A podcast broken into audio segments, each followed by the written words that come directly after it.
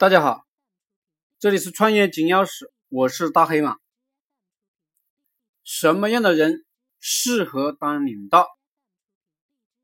原文：子曰：“君子不器。”大黑马解读：器是器皿，一个固定的东西，比如饭碗是一个器皿，是用来吃饭的；杯子是一个器皿，是用来喝水的。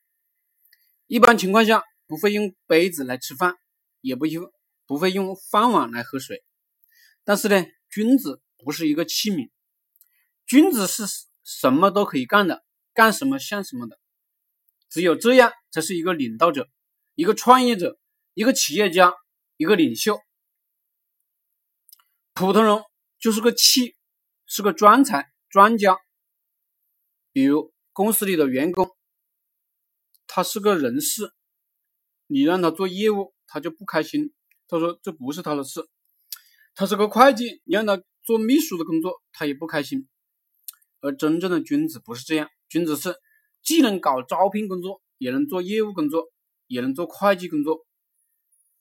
君子偏向于通才，普通人偏向于专才。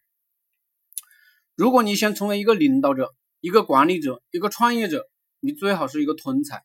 而且你必须是一个通才，这也是为政的哲学思想。所以，如果你想提拔一个人当领导，你就多安排一些他不熟悉的工作让他去做，看他能不能做好。如果他能把自己不熟悉的工作也做好，那他就是一个君子，一个通才。如果他只能做自己熟悉的工作，那么这个人就是一个器，让他当一个专家得了。这样的人不适合当领导。谢谢大家。